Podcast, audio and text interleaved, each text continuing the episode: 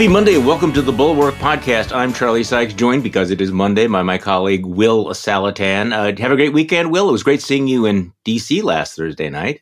Loved it. Loved it. Happy birthday, Joe Biden. Can we just say, mm. like, the guy is what, 81 today? Okay, so you had to go the, the he's that old again. there are a lot of people there apparently who are like, would you guys stop talking about the fact that he's old? So are we supposed to acknowledge the birthday? It's, uh... Okay, speaking of birthdays, it feels like every Monday we have another one of these cataclysmic polls. We, we get the burden of doing the Monday podcast. So here's the NBC poll. Biden's standing hits new lows amid Israel Hamas war. So happy birthday, Mr. President. Deep dive in the Washington Post. You saw that. Biden campaign works to ease Democratic anxiety over reelection chances. Yeah. We could start with all of that, but can we just start with something that may not be on people's immediate radar screen that I think is really kind of amazing? This election in Argentina, bear with us for a moment. You have a guy that makes Trump look pretty normal guy who shows up at rallies with a chainsaw. He's sort of an anarcho libertarian kind of guy, far right figure, shocks everybody. Uh, not everybody, but he wins the, the presidential election in Argentina.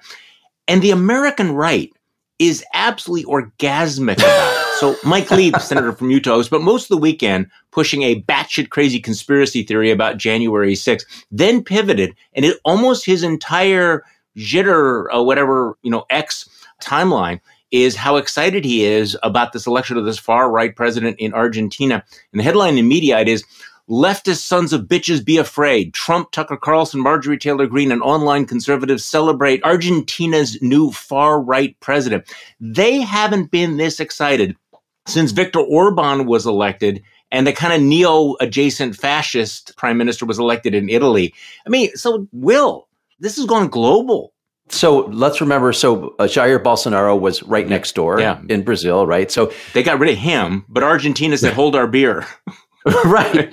So, like, this is clearly the thing that's happening in our time, right? There's these sort of far right or authoritarian types getting elected in countries right. where you wouldn't expect it. Now, well, is he authoritarian? He's a libertarian. I, see, my head's starting to hurt. How can you be an authoritarian and an anarcho capitalist right. disruptor libertarian at the same time? I don't know. So Charlie, this guy is like Milton Friedman on economics, right? He's like cut everything, deregulate vouchers, but then he wants to ban abortion apparently.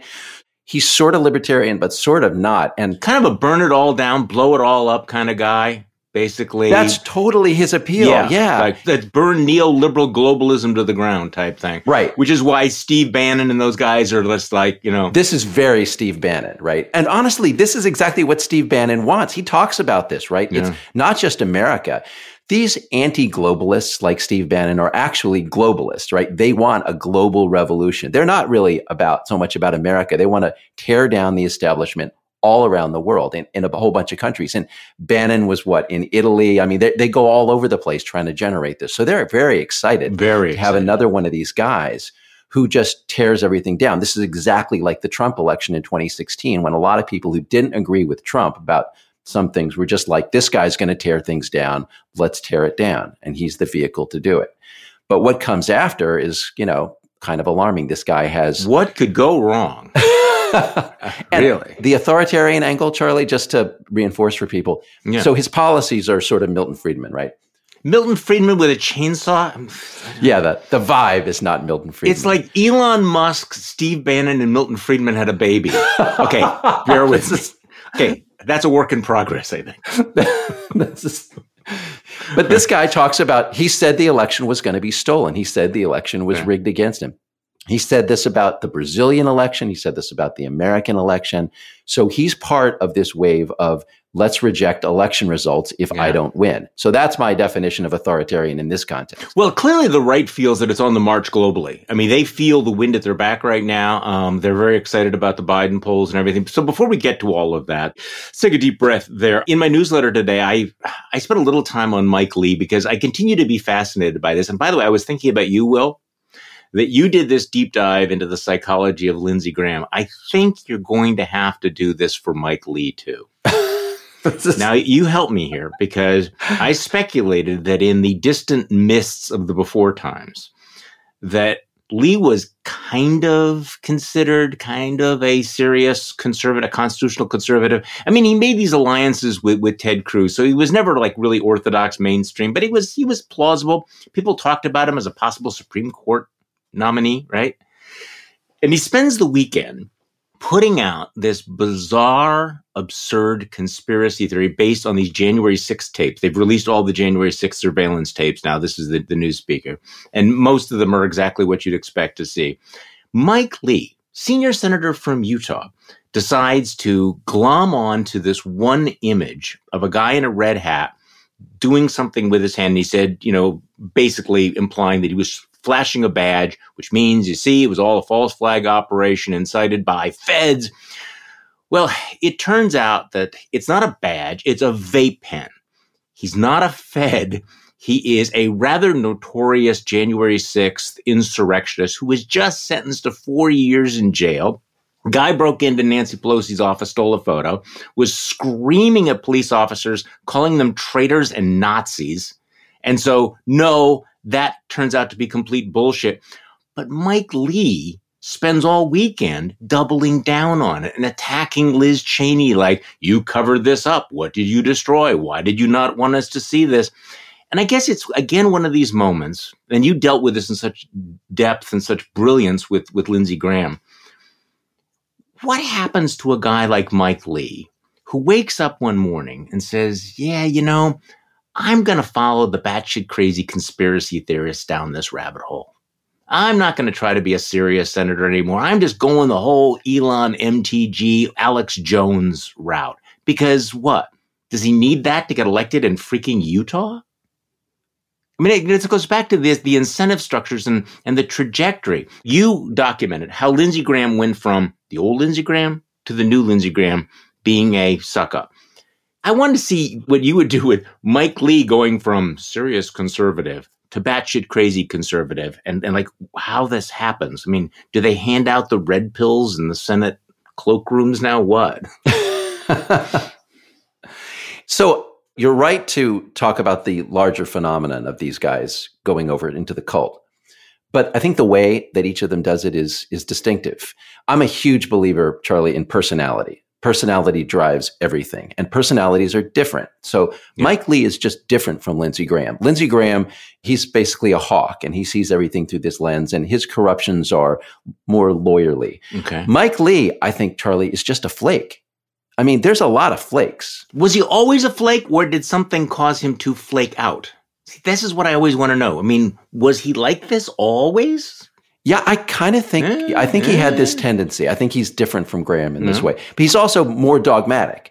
Graham is a more practical guy and Lee is a sort of a libertarian ideologue.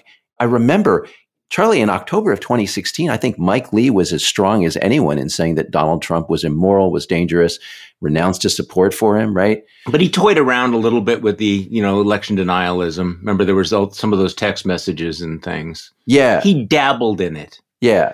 But this stuff with the January 6th defendants and the, the tapes coming out and, oh, we're going to find something about the government running this.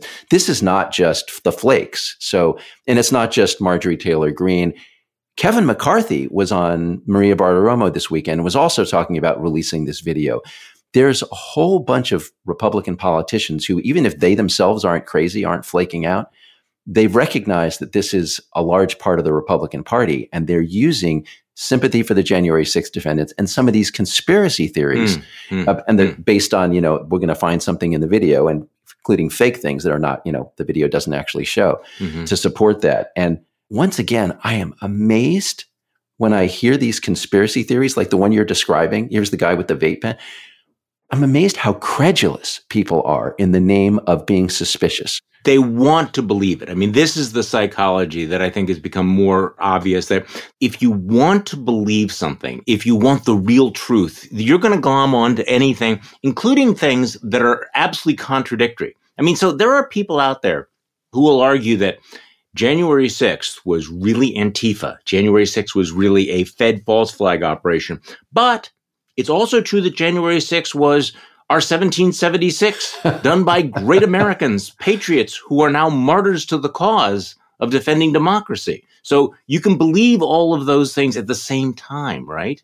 And it, what amazes me is the whole time that people are spouting these crazy conspiracy theories, they think they are being suspicious. They think they're seeing through the facade, what the government is telling you. Yes. So we're not going to believe what the government or the establishment is saying, but we're going to believe the nuttiest thing that some guy posted on social media. And here's a perfect example of how they don't scrutinize. They're drinking the Kool Aid and they're just not scrutinizing what they're told by their friends. Okay, let's just step back from the crazy stuff. There clearly is a significant political incentive or the the feeling that it is important to do this revisionist history of January 6th, to whitewash January 6th, to somehow absolve Donald Trump, to absolve them. I mean, let's leave aside the conspiracy theories and the credulity. Obviously, there is a political agenda here, right? Going into 2024 that January 6th was not what you think it is. And it's certainly not the narrative that it was an attack on democracy, an attack on the Capitol incited by Donald Trump in an attempt to overthrow the election is not the correct interpretation they obviously feel some anxiety about the way January 6th will be remembered and the way it will play in the election. True? Absolutely. And part of what I saw in this McCarthy interview yesterday was he's trying to change our narrative understanding, our historical understanding of January 6th, right? So he tried to screw up the committee. Liz Cheney spent all that time trying to just nail down the facts. And I thought she did overkill. And now I'm like, yeah. no, no, no, we need more of it because January 6th is in the past, but the lies about January 6th are in the present and the future. And we're going to have to fight the whole time just to nail down in the public understanding what really happened and that this is not some government conspiracy, that McCarthy, Mike Lee, whatever theory of what happened is just bullshit. Well, and you know, we thought after 2016 that we were into this era of alternative facts and alternative reality. I don't think we had any idea how bad it was going to get. And of course, uh, we are still at just at the at the dawn of the artificial intelligence age, which is going to scramble everything. If we are not insane now, I think we will be at some point. Because I guess one of the things about the about January 6th is that we saw it with our own eyes, right? We saw the pictures. We saw the video. This is the strongest evidence. And now we're living in a period where people will look at it and they won't believe what they are seeing. So the question is, what constitutes proof anymore? You and I had this conversation, I think, about, you know, Israel and Hamas. Well, oh, okay, yeah. here's our evidence. Here's our, you know, the, here's the data and everything. Well, are we living in an age now where people go, I don't necessarily believe an audio tape. I don't believe a videotape. I don't believe firsthand witnesses. I'm going to believe the rando on the internet who suggests that everything I think is completely wrong upside down. Right. And Charlie, we're sitting here talking about a picture, right, where Adam Kinzinger and others were able to point to it and say that's not a badge, right? That's a vape. Vape pen. A vape pen. What happens when it is a badge? What happens when the picture has already been doctored? Right. And now you're having to argue over which picture is real. Now you're talking about the provenance Definitely. of images, the provenance of videos. This is going to be an absolute nightmare. And as we know, Putin and other authoritarians thrive on sowing discord and sowing dissension, not just about the way things are and who's your enemy within your country, but what really happened, right? They spread lies. This is the annihilation of truth that uh, Hannah Arendt uh, talked about the destruction of people's confidence in their critical ability to determine what is true and what is not true. So eventually you just decide, I'm going to believe what I'm told. I'm going to believe what's most convenient for me. We're going to get to the, the Biden poll in just a minute. But since we're on this issue of truth, let's talk about social media for a moment and what's happening with that. So last week, Elon Musk tweeted out just, I think, an egregiously anti Semitic, bigoted post. Do you disagree? I mean, I saw somebody saying that this was unwise. This is, you know, uh, Elon Musk steps in. No, no, no. he takes the most vile anti Semitic narrative and he retweets it to 60 million people saying this is the truth. Okay, so Elon Musk didn't just step into it. This is not a gap. I described him as the bigot in full, and the reaction to this was pretty dramatic. Lots of advertisers who've been hanging on by their fingernails have said, okay, we're, we're done with X, Twitter, whatever you want to call it, jitter. Well, so you want to talk about Elon Musk and what you thought of that uh, tweet? Sure. Well, first of all, I mean, it was definitely an anti Semitic tweet, but I think what was underrated was this was also a racist tweet. And I mean, not about Jews, about the tweet actually said that Jews were supporting and bringing in hordes of minorities. That was the phrase, hordes right. of minorities. The replacement theory. It's the white yeah. replacement theory. It's a twofer, that's my point. Right. It's not just about Jews. Sort of, then the replacement theory has like Jews are the masterminds, the puppeteers, but their tools are the minorities, the people of color, immigrants, whatever. And that part of it I think was actually more central to the tweet that he was responding to than it was Jews. So Musk's response is, Oh, I'm not an anti Semite. I wasn't trying to make a point about Jews. But he's clearly endorsing a point about these minorities coming into our country and threatening white people. So uh, Apple and IBM, two of uh, X's biggest tech advertisers, say they are pausing their advertising. Lionsgate, Disney, Comcast, Paramount, Warner Brothers, Discovery, and, and other firms also paused their marketing. Elon Musk is not taking this well. He's saying that he's going to file a thermonuclear lawsuit against Media Matters for writing about all of this. But the boycott is gathering pace. So whether this makes a difference, I don't know. I sense that this may be the tipping point, but I've been wrong about this sort of thing so often in the past. I don't know. Do you have any sense about it? I mean, Kara Swisher's pointing out that, look, the glide path here is pretty obvious. She says X has degenerated into a toxic stew of grievance and it is largely now useless as a social media site.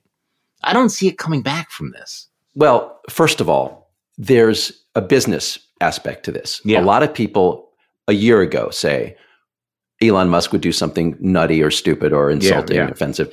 And people would say, well, I still got to be on Twitter, right? Because mm-hmm. Twitter's the place and it's at. But over the course of a year, year and a half, he's managed to wear down the value of the place. And a lot of people have left. I mean, I hardly post there at all now. And a lot of other people have also bailed.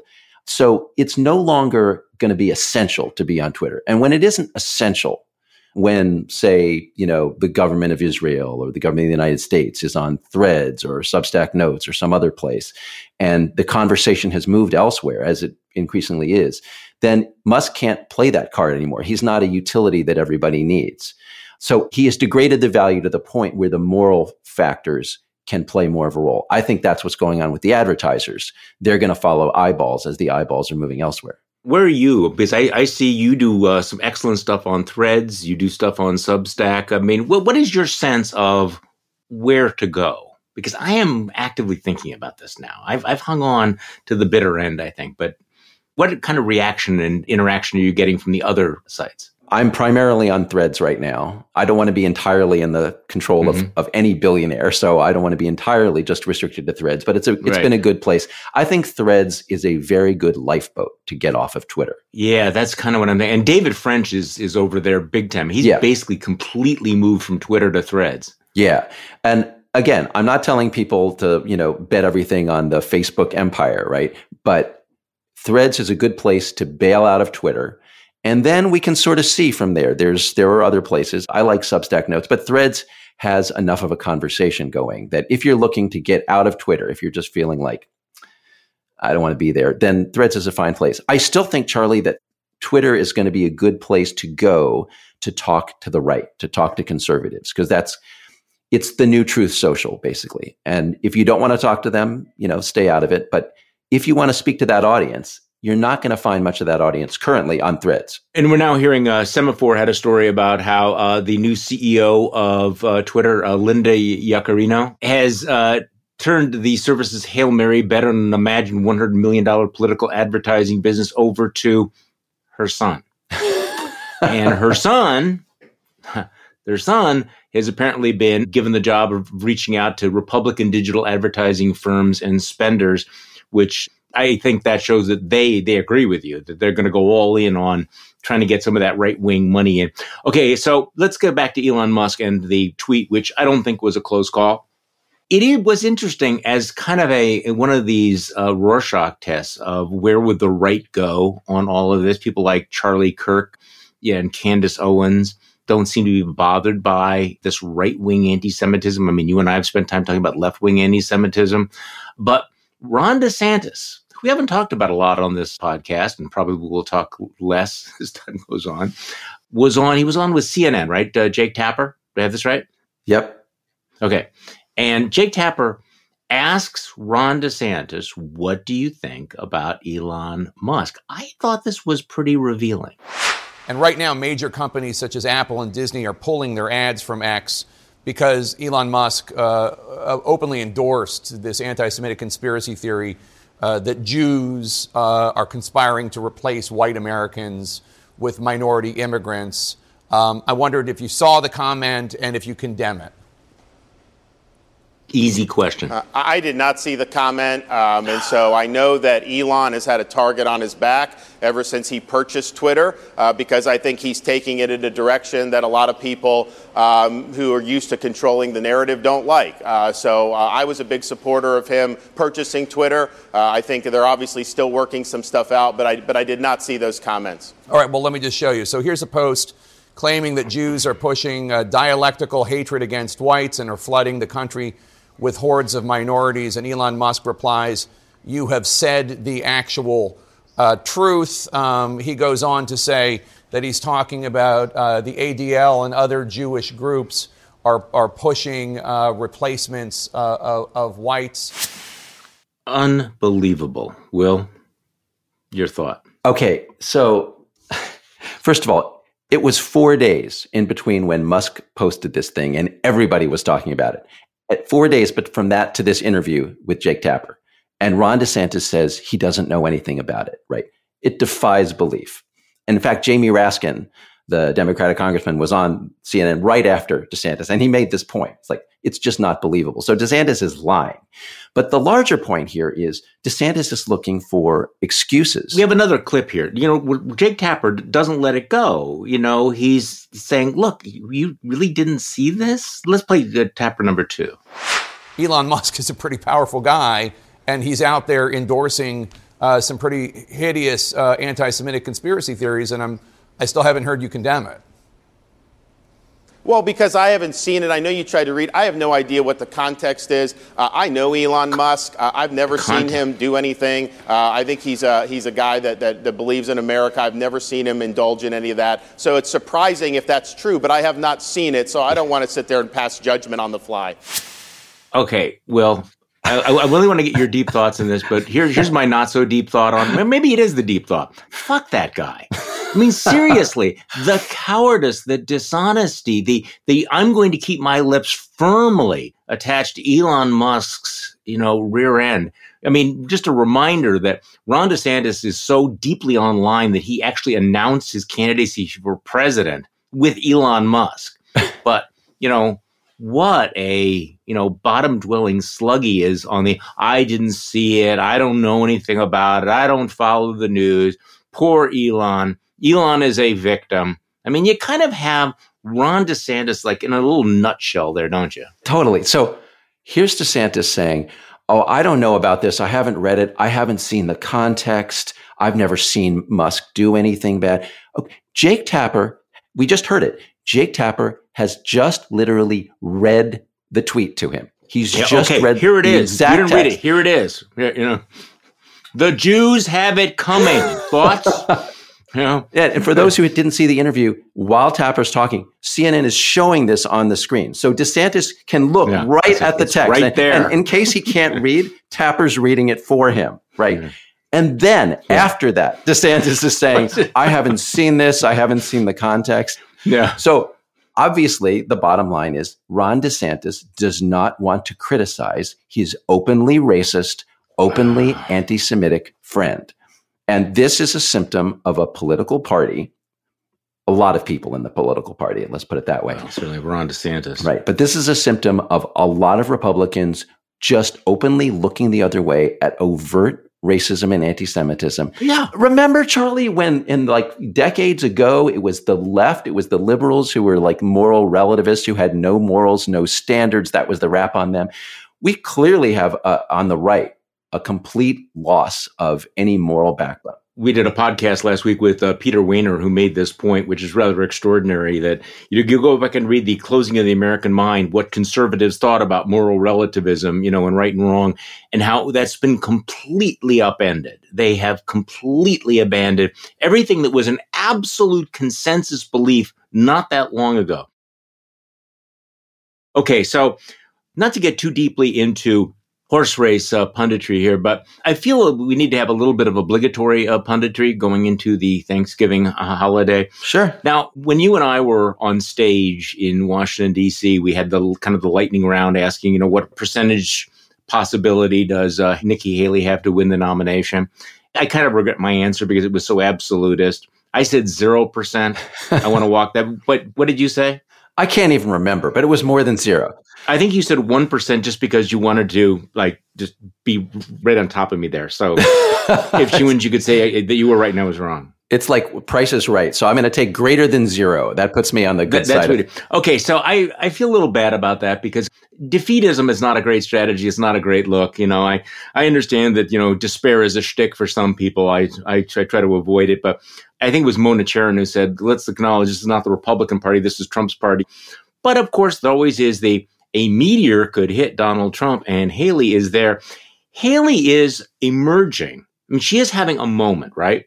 She is moving up in the polls. The directional line is good. She's overtaking DeSantis in places like New Hampshire. The money people, as if they count anymore, are taking a good look at her. She's done pretty well. I think she stumbled a bit last week her thing about you know banning anonymous posting and stuff was like what are you talking about have you really thought that through i and uh, she's been doing a little dancing on on abortion so i know that you've been following that so uh, what, what do you think about nikki haley is this nikki haley's moment and then i want to get to the nikki haley on abortion Sure. Let's talk about Haley in general for a minute. Yeah, yeah, yeah. I've ragged on Haley. I've ragged on her more than you have. I think Haley is a deeply cynical. Which is saying a lot. She's a very cynical politician, and abortion is one of those examples. We'll set that aside for a minute. Having said that, it is really important. First of all, we're in agreement that the worst thing is Donald Trump getting elected. Yes. We don't even want Donald Trump to get nominated. But if Donald Trump, if the meteor does hit him, if he, you know, gets sent to jail or something and he's out of the running, right? It is still important that the next person in line, the person who inherits the nomination, be one of the, I don't know what to call them, better Republicans, right? And I think in this race, we now have a pretty clear dividing line. The better Republicans are Chris Christie and Nikki Haley. Chris Christie is substantially better than Nikki Haley, but go on. Yes, yes. Oh. So he definitely has zero chance. So yeah, zero. Uh, yeah, probably. Okay. DeSantis and Ramaswamy are the dangerous candidates if it's not Trump, right? They are the isolationists, right? right? They're much more cynical. They're more unhinged. But the point is, Haley's momentum, and there is Haley's momentum, is good. And there are several polls now in the early states that are showing it. As you know, Tim Scott gets out, Mike Pence gets out. There's some consolidation going on. And it's an open question, Charlie, whether having Chris Christie still in the race is actually helping Donald Trump in the sense that he's depriving Haley of. Now, I'm sure Chris Christie would say, hey, you guys should support me, right? He's more of a bulwark guy, right? I think everybody at the bulwark is really enjoying Chris Christie saying what he's saying, doing what he's doing. I am. Right. We would prefer Christie to Haley, but I agree with you that Haley has a better. I'm not shot. sure that the bulwark is always always on the same side on these issues. there are different flavors. Let's say that there's the 36 flavors of the bulwark. But go on. So I personally, to speak for myself, I prefer Christie to Haley, but I think that Haley has a better shot. And it looks to me when I look at these polls that Haley could come. She's already come up some. She's already consolidated some. And if Christie weren't in the race, look at New Hampshire, for example. The last New Hampshire poll, DeSantis is out of the running in New Hampshire. He's running fourth or fifth. The last CNN poll that just came out 42 Trump, 20 for Haley, 14 for Christie. You look at that 14 and you say, if that 14 went over to the 20, that's a 42 34 race. I think she needs to beat Trump in New Hampshire to have a shot. And she could do it with Christie's people. Let's understand how uh, political reporting goes. Everyone's assuming that it's going to be Donald Trump. So the big story, if it's 42 34, would be an earthquake because, oh my God, the story would be Nikki Haley. It would not be that Donald Trump won. It would be that Nikki Haley did so well. there's a long history of, of this sort of, you know, second place. Right. So you're right. That would be a big deal. And of course, that rolls into South Carolina, where with Tim Scott out, I don't know. She has a plausible, maybe if you squint. Okay, so talk to me about abortion because I was actually going to bring this up last week, saying that Nikki Haley, almost alone among the Republicans, has figured out how to sound like a reasonable person. She understands how to frame the issue in a non-threatening way. But then she got caught up in a where was it where she was asked, "Would you sign a six-week ban in South Carolina?" And she said yes. So, what's the state of play there, Will? Because I know that this is your wheelhouse. Yeah, so Haley is trying to play this double game, right? She's trying to um, tell pro-choice people. She she knows all, a lot of buzzwords that she uses to Mhm. appease. She just talks about how it's a personal issue. We Right, shouldn't yeah. judge each other. We shouldn't divide the country.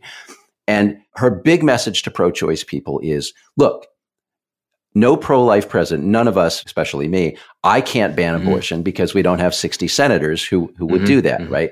So even though I whatever my personal views are on the issue, what I'd like to do, I'm not a threat. So all you pro choice people can vote for me. But then she goes to these conservative Christian audiences and she tells them what they want to hear. And so Bob Vander Plaats, who's the head of the Family Leader Forum in Iowa, says to her, You know, he had three candidates on Friday DeSantis, Haley, and Ramaswamy. He says, I'm going to ask each of you the toughest question I hear from my people, from the right, from the Christian right.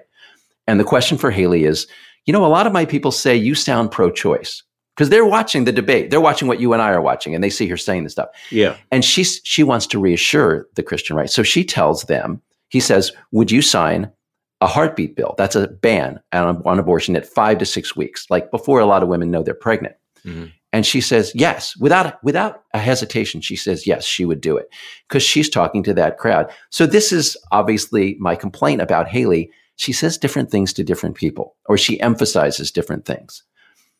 And it's dishonest. The larger question is if you're faced with a choice between a conventionally dishonest politician like Nikki Haley, but who supports funding Ukraine, who supports, you know, the rule of law in a lot of ways. Eh, Chris Christie would say no. Right. Would you rather have that than a DeSantis? And my answer is yes, compared to DeSantis. I think it's a really easy choice. I'm struck by your saying, you know, that she's dishonest there, that, you know, a politician who says one thing to one group and something else to somebody else's group, that just strikes me as politics. Okay, maybe, maybe I've just factored in the dishonesty. I mean, there was a, a story over the weekend that Joe Biden is, is sending completely different letters to pro Palestinian supporters than to pro Israel supporters. So one letter emphasizes the support for Israel. The other letter, very, very differently, stresses a different point. Is that dishonest or is that like, well, come on, this has been going on for a long time here? ah, you know.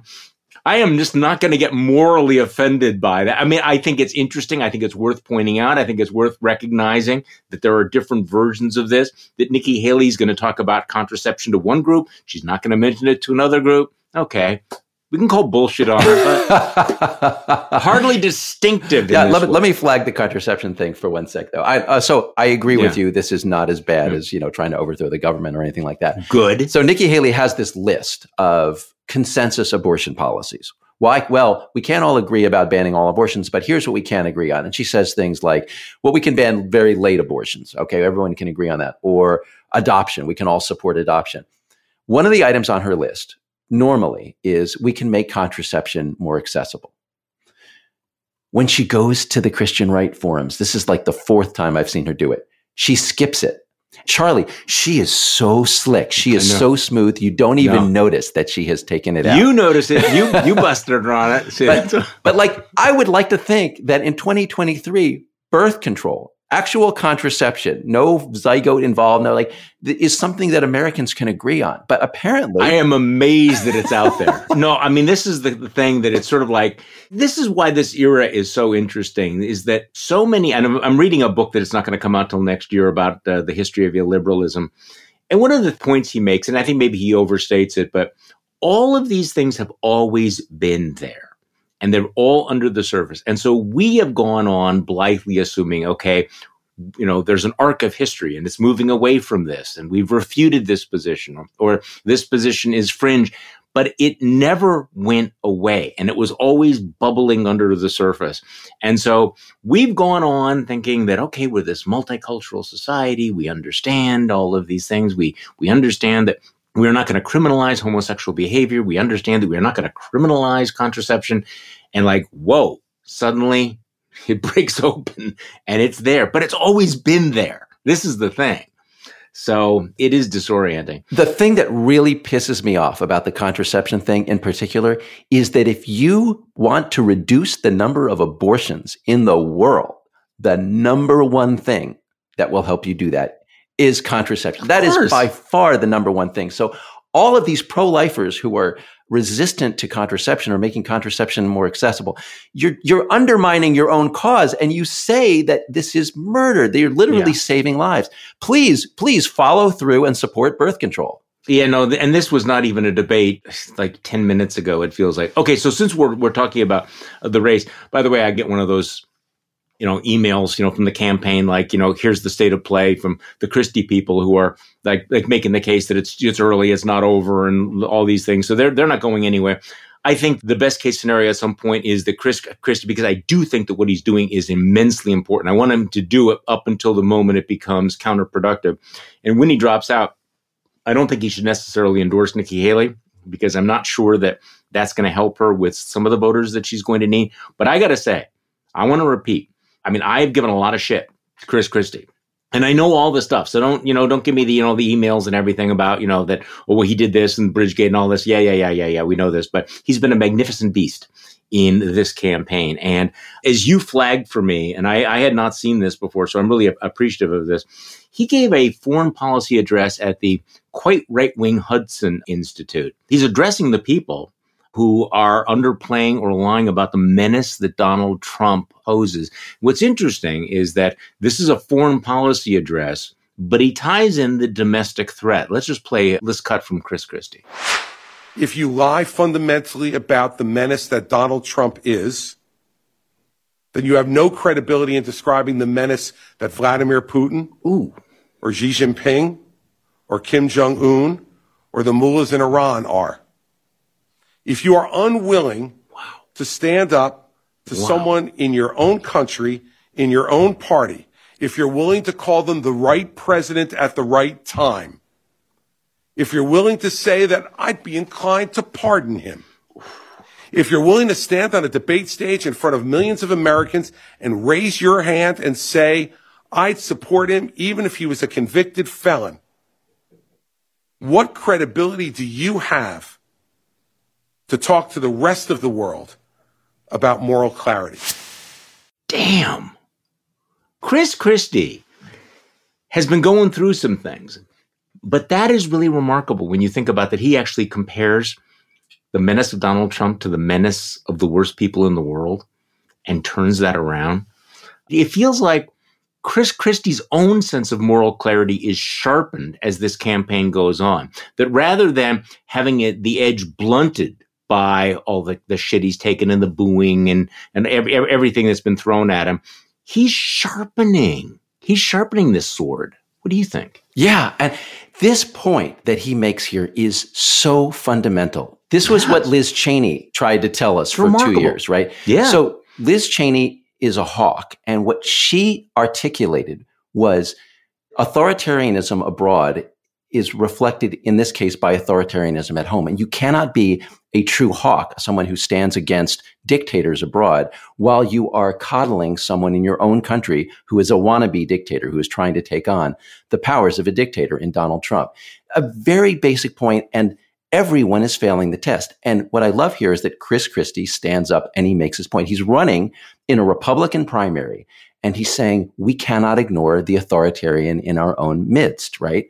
When he says, the quotes that he has there, if you're willing to raise your hand and say you'd support him if he's a convicted felon, if you're willing to say was the right president at the right time, you know who Chris is talking about there. He's talking about Nikki Haley. Yeah. I mean, others too. But Nikki Haley, she raised her hand and said she'd support Trump if he were convicted. And she always says he was the right president at the right time. So I love that Christie is standing up to that. Meanwhile, Charlie, at the same time that this is happening, Donald Trump was speaking in Iowa, I think on Saturday, and he praised all of these guys. He always praises Viktor Orban, the sort of the authoritarian in Hungary.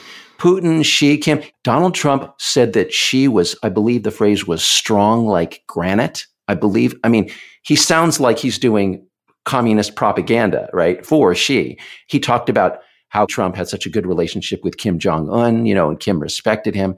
So Trump wants to be part of this club of autocrats. And Chris Christie is saying he does want to be part of that club of autocrats. And you Republicans who claim to stand against tyrants abroad are unwilling. You don't even have the courage to stand to a tyrant in your own party. Which brings us to the weekly poll that is causing a lot of bedwetting in the Democratic Party. And I think in this case, justifiably, this is this big NBC poll Biden standing hits new lows amid Israel Hamas war. Young voters are breaking from Biden, helping give Trump a narrow lead for the very first time in the NBC News poll. The gap is within the margin of error, but you look at these approval ratings and they are horrific. This is uh, Mark Murray's uh, write up.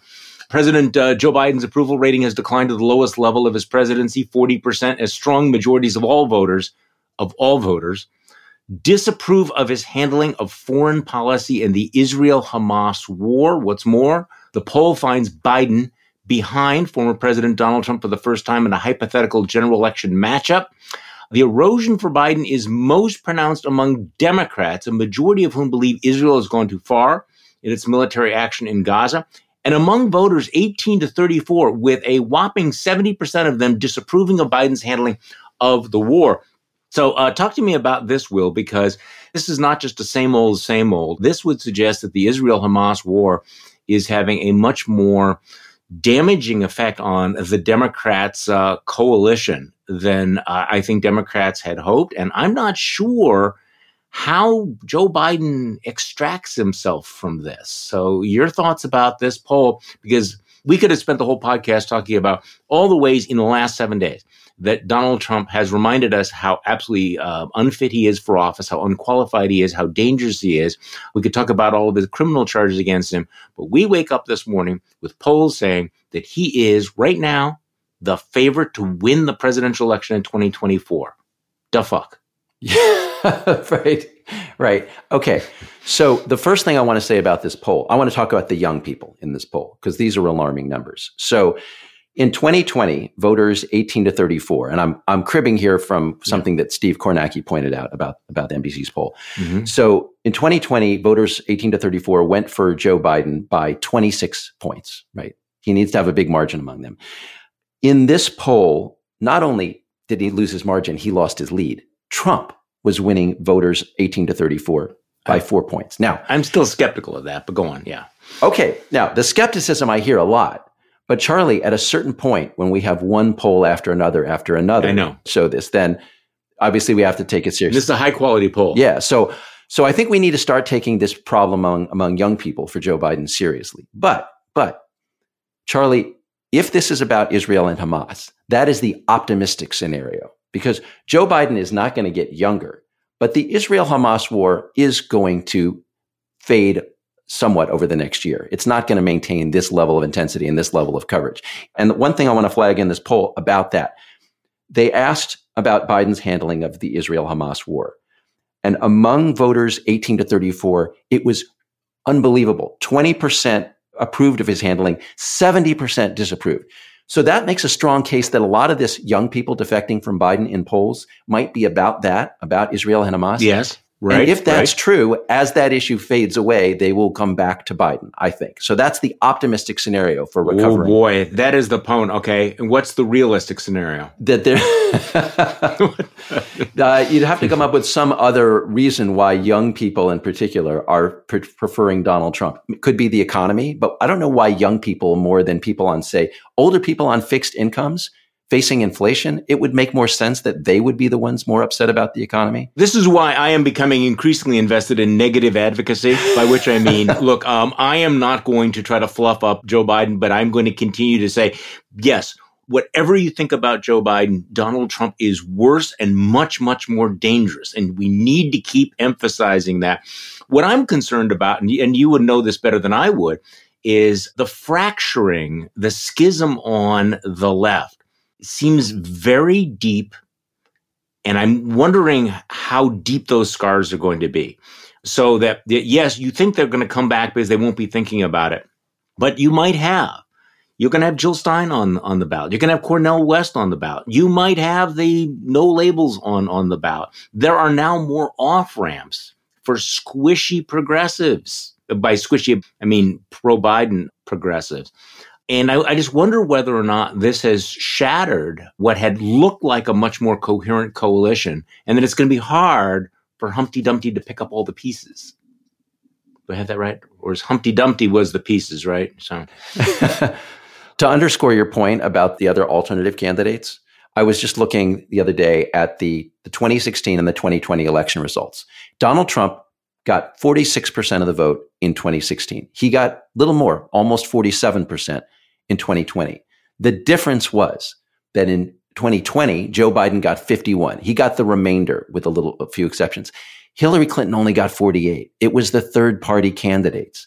That two point margin is not enough to win the electoral college. So it was the consolidation behind Biden that prevented Trump from getting reelected. If they fracture again, if people go to Cornel West and, you know, RFK Jr. and some of these other candidates, and Biden only polls 48 or less, then Trump gets elected. That's the mathematical problem.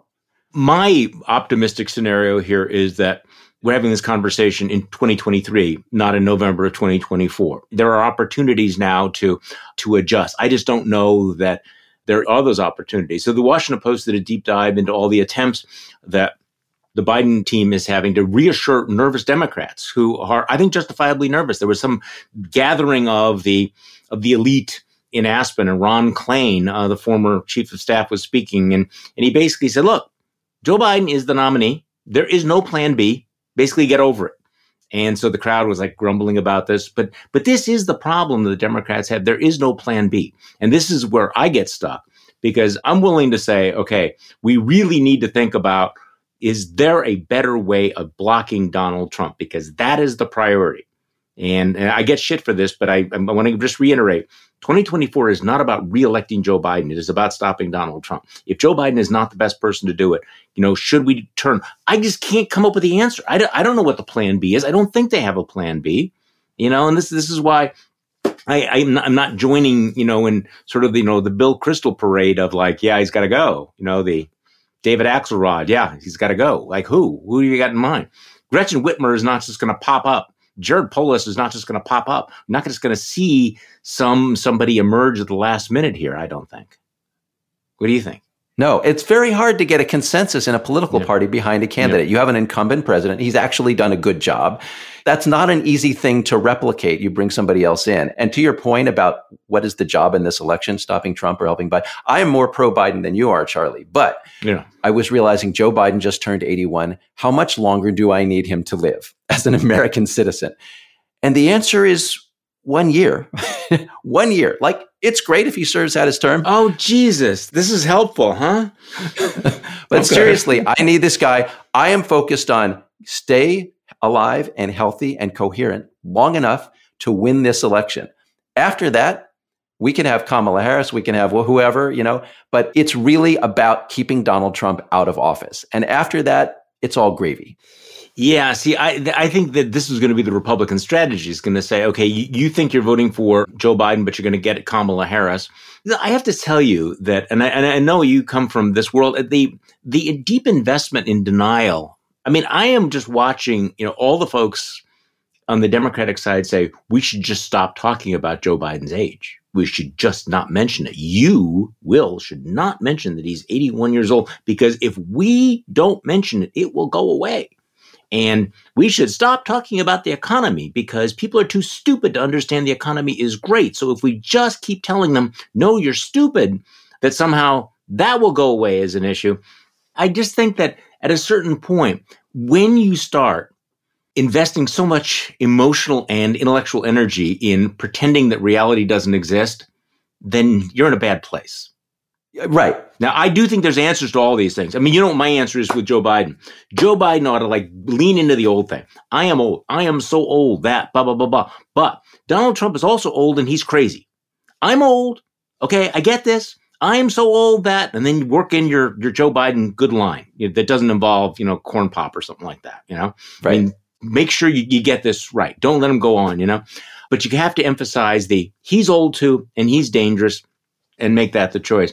The problem is there's some, you and I are professional political pundits, right? Because we have our licenses, right? We got trained enough. I'm trying to articulate this in a way that doesn't sound completely uh, fuzzy, but in politics, there's an it factor that people connect or they don't connect. And Joe Biden, you and I could sit there and we could run through all of the accomplishments on the whiteboard. And yet somehow he's not managed to connect with the American people. They don't look at him with a confidence. He won 51% of the vote in 2020. He connected. People like Joe Biden as a person. They think he sympathizes with the middle class. They don't think he's a crazy lefty. I mean, enough people. That's not easy to replicate. I think he does connect. It's just the age thing that's really hurting him there. Okay, so you want to talk about 2020. I would suggest, Will, that we talk about 2024.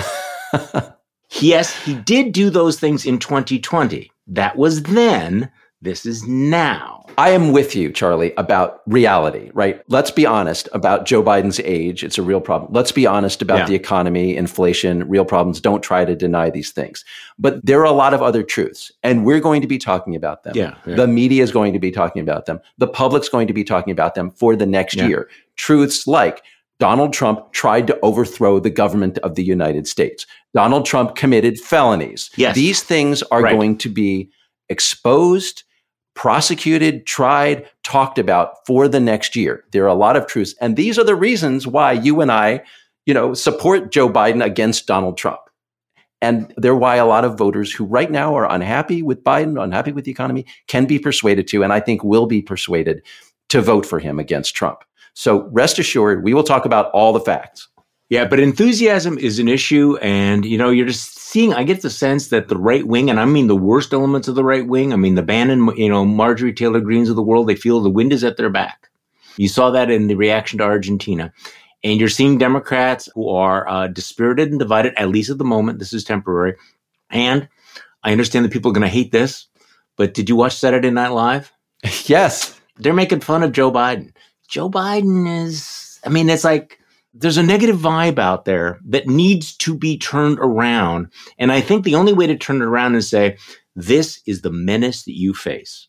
America does not come back. You know, you may be tired of all this shit. You may be concerned about all of this, but if you don't just understand exactly the threat, the danger that is out there. You're not coming back from this. So you can get all pissed off about Israel. You can get all pissed off about the price of eggs. And I'm not asking you to, you know, favor and, you know, and think that Joe Biden is the greatest president since Harry Truman, but do understand that Donald Trump represents the greatest danger that we've ever faced. So, I mean, that's where I'm coming down on them. Slight difference in emphasis here. Okay. I mean, as the pony guy, I would like to believe that voters can be motivated by positive things. $35 insulin, the infrastructure in your red county that, you know, there are a lot of things that Joe Biden has done that are good for people, that will help people. I would like to believe the election can be about that. But it is true that in the United States and in lots of other Western democracies, incumbents are in a bad place right now. The public is very unhappy, even if things are relatively good in these countries. It's not exactly clear why, but it's a general phenomenon. If the positive message doesn't work, then the negative message is we already had Donald Trump as an incumbent president. That was bad. We're going to tell that story to you. It's worse than the incumbent story of Joe Biden. Maybe that works. I'm going to make a variation of your that there's a pony inside the pile of manure. Okay. okay. I am saying that America is seeing the giant pile of manure there. And they're saying, man, there is a pile of shit. What are we going to do? And I want to be able to tell them, yes, but inside that pile of shit, if you open it up and everything, you know what's inside there? Not a pony. What? A demogorgon. and the demogorgon is much worse than anything you have. So you think that the worst thing is the pile of shit. It is not the pile of shit. It's the demogorgon inside of it if you make the wrong choice. You don't watch, obviously, you're not a fan of uh, Stranger Things. You would have got the demo. No, no, this is I'm learning what this is. Okay. If you watch Stranger Things, the Demogorgon. So I'm just that's where I'm going on this. Yes. Will thinks there's a pony inside that. I think there's a Demogorgon inside the pile of manure. All right, let's think upon these things as we eat Okay. our uh, Thanksgiving meal. This would be a great week, at least, with everything that's going on, and as frustrating and exhausting as it is. I think that this year Thanksgiving comes at a good time because I think we really kind of need to step back and go. We have so much to be thankful for. There are so many things that are good in our lives. And so maybe taking a few days off of, you know, Elon Musk's hell site and like looking around at your family and your friends and the fact that, hey, it's beautiful fall, you know, Right. I have grandkids and children and dogs and it's life is good, right? So Gratitude. It's beautiful. We'll be back to the pile of shit next Monday though. But between now and then, have a great Thanksgiving. And everybody, I hope you just You too. spend some time thinking about what you are thankful for and kind of cling to that because I think that's going to be important going forward. Talk to you next week. Bulwark Podcast is produced by Katie Cooper and engineered and edited by Jason Brown.